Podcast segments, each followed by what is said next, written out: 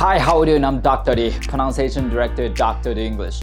So today what I'm to talk about through this episode is IPA, International Phonetic Alphabet. So what I want to say about it is just make sure not to depend on it too much. Otherwise you're to miss the actual sounds of English. So let's get started. はいどうも皆さんこんにちは。ドクターリングリッシュ発音ディレクターのドクターリーです。今回のエピソードでお話ししたいのはこちら。発音記号 IPA これについてなんですけどもこれをま覚えることについてのこの弊害について主にちょっとお話ししていきたいなと思います。それではレッスン概要ですけどもこの IPA、まあ、辞書を引くとよく載ってる発音記号なんですけども、これに頼りすぎるとですね、あの、発音をこう目に頼るようになってしまうんです、ね。その結果、その実際の発音に対して結構鈍感になってしまいがちなので、注意が必要だっていうことです。で、今回の話の流れとしてはこんな感じです。まず、発音は見るよりも聞こう。で、その次に IPA に頼ると逆に発音が悪くなるパターンというものも紹介していきます。で、最後に IPA の基本的な見方、えー、これについてやっていきたいと思います。はい。それではまずこちらになります。発音は見るより聞こうということで、まあ、わからない単語をこう調べたりすると思うんですね。辞書、もしくは、えー、Google みたいな感じだと思うんですけども、まあ、どちらにせよ、あの、音声が利用できると思います。この発音を聞く、えー、マーク、そのサウンドのマークがあると思うので、まずは発音がわからなければ、えー、音声で聞くようにしましょう。まあおそらくね、この慣れない人がこの IPA を読んで近い発音ができるかというと多分ならないと思うんですよ。ある程度この IPA について知識があって、で、しかも、えー、これの利用について慣れている人じゃないとなかなか、あの、これを参考にしただけで発音というものはキャッチできないと思うので、基本的にはこの発音記号というものに頼らずにですね、えー、発音を聞くようにしましょう。ね、この IPA というものはそもそも昔ですね。えー、音声データが気軽に利用できない時代、えー、この時代に重宝されたものなんですね。書物とかでどういうふうに発音していいかわからないじゃないですか。そのスペルで書いてあっただけでは。なのでこれは紙の辞書しかなかった時代の話なんですね。しかしですよ、あの、私の時代、まあ私1979年生まれなんですけども、あの、その時代ではもうすでに、あの、電子辞書というものが一般的に普及されてたわけですね。なので高校生の時なんか、まあこの電子辞書を使って勉強してたわけなんですけども、音声データもちろんついてました、発音の。なので、あの、私の時代ですでにその IPA に頼る必要はなかったってことなんですね。なので、あえて私も IPA に頼ることもなかったので、これに関してあまり覚える必要がなかったわけなんですよ。なのでですね、あの、発音を勉強されてて、現段階でその IPA にあの親しみがない方は、あえて別に IPA を覚える必要はないと思います。まあこれに関してはですね、動画の一番最後で、まあこれだけは知っとくといいんじゃないかみたいなところは、あの、ちょっと提案させていただきたいと思うので、えー、最後までご覧ください。はい。そしたらですね、IPA で今度は逆に発音が悪くなるパターンについてお話ししたいと思います。で、発音をこう目で確認する癖がやっぱりついてしまうわけですね。IPA に頼りすぎると。もちろん発音を調べるときにパッと IPA を見て、それで判断できるっていうぐらい IPA に慣れてる人だといいんですけども、あの、あまり、あまりそれに対してこう親しみがない方がそれをやってしまうと逆に発音が悪くなってしまうので注意が必要です。実際の音を真似ることがどんどん下手になってくるわけですね。で、もう一つ、その IPA にこだわりすぎると良くないなというのは、やっぱり単語の詳細にこうこだわりすぎるわけですね。このようにですね、あの IPA が書かれてるわけなんですけども、まあ、基本その単語を調べた時にその単語の IPA が出てくるわけですね。発音記号が。なのでこういうふうに読むわけです。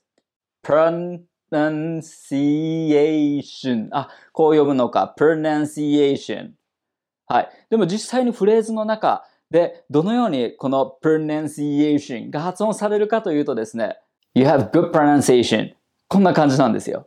ちょっと違うじゃないですか。Pronunciation, pronunciation みたいなこんな感じでは実際発音されずに good pronunciation こんな感じになるわけです。なのでそういった意味でもやっぱりこのこの IPA で書かれているものを忠実にこう再現してこれが正解であるみたいなそういった考え方で臨んでるとですね実際の音をこうなかなかキャッチできないのでそういったところもまあ良くないんじゃないかなと思います。まあ発音記号の表記にとらわれすぎて素直になれないみたいな感じですね。はい。なので、まあ、発音に関してはもうこれだけが正解みたいな、そういう絶対的なルールっていうものは、基本的にはそのネイティブが話す英語、あの、自分が話した英語を話すネイティブの英語を、こう、できるだけこう、忠実に再現するっていう、そういう、あの、方向で考えてもらえればいいんじゃないかなと思います。はい。それではですね、IPA の基本的な見方ということで、まあ、便利なところもあるんです。IPA。なので、えー、今回はその IPA の見方ですね。はい、それをちょっとお話ししていきたいと思います。まずポイントとしては、1番、シラブル。はい。シラブルっていうのは、こういうふうに、あの、単語だったら、こう、区切りがあるわけです。音の。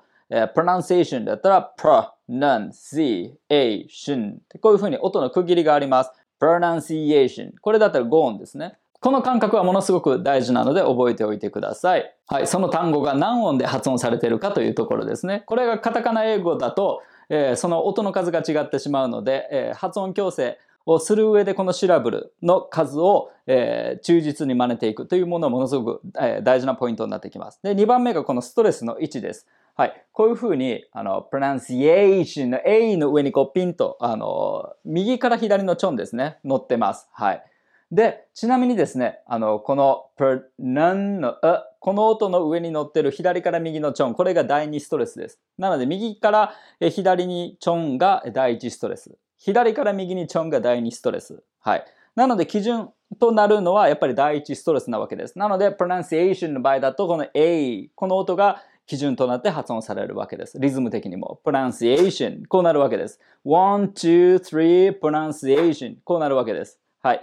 で、えー、あとはストレスの母音ですね。そのストレスシラボルって言って、この場合だと A の部分がストレスシラボルになるわけなんですけども、えー、その母音です。はい。どの母音が置かれているのかっていう、ここは見る、見るべきポイントなわけですね。はい。まあ、これも、これに関してもちょっと詳しく見ていきたいと思います。はい、それでは行きましょうか。主要な、まず、母音の記号ですね。で、この母音の表記についてもう少しちょっと紐解いていきたいんですけども、あの、主要なものだけちょっと覚えていただければいいんじゃないかなと思います。まあ、あの、区別する判断に一つなると思うので、そういう見方はいいんじゃないかなと思います。このストレスの、えー、ところを見て、その、例えば、あの母音なのか、えの母音なのか、どっちか確認するっていう、そこをピンポイントで見るみたいな確認の仕方。こういうあの利用の仕方だったら便利なんじゃないかなと思います。はい、まずはこちらの単語、halibut。はい、halibut、ヒラメですね。えー、まず、ここを見てみましょう。はい、a。A と E がくっついたやつ。この記号を覚えておいてください。これが short A の記号です。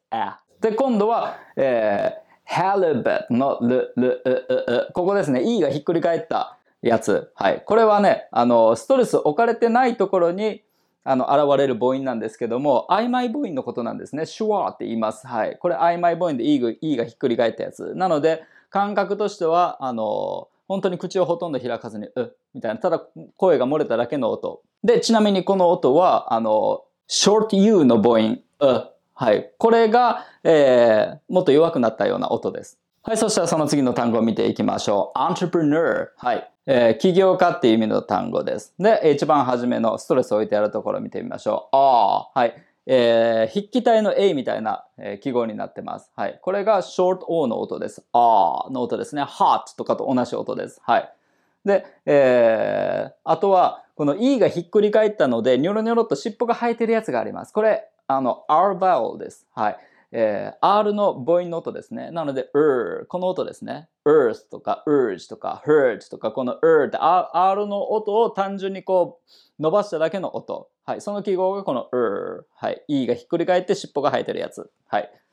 で、えー、今度次の単語見てみましょう。はい。crunchy。はい。なんかあの、なんかこう食感でカリカリするような、えー、そういった意味の単語です。はい。で、えー、クランチのクラ、あ、あ、あ、はい、ここはまたストレスシラボルなんですけども、えー、この、うん、V が逆、あの、この三角、あの、山形の記号。はい、これが short U です。はい、short U の記号が、あ、これですね。はい。クラ、クラ、クラ、クラ、クラ、この音になる。クランチ、クランチ。はい。もうなんか、あの、ボソッと発音して、えー、短く終わっちゃうっていう特徴があるやつですね。で、あの、E がひっくり返ったシュワーっていうのは、基本的にはこのあっていうこの音が、まあ、弱くなったような、はい、感じの音になります。はい。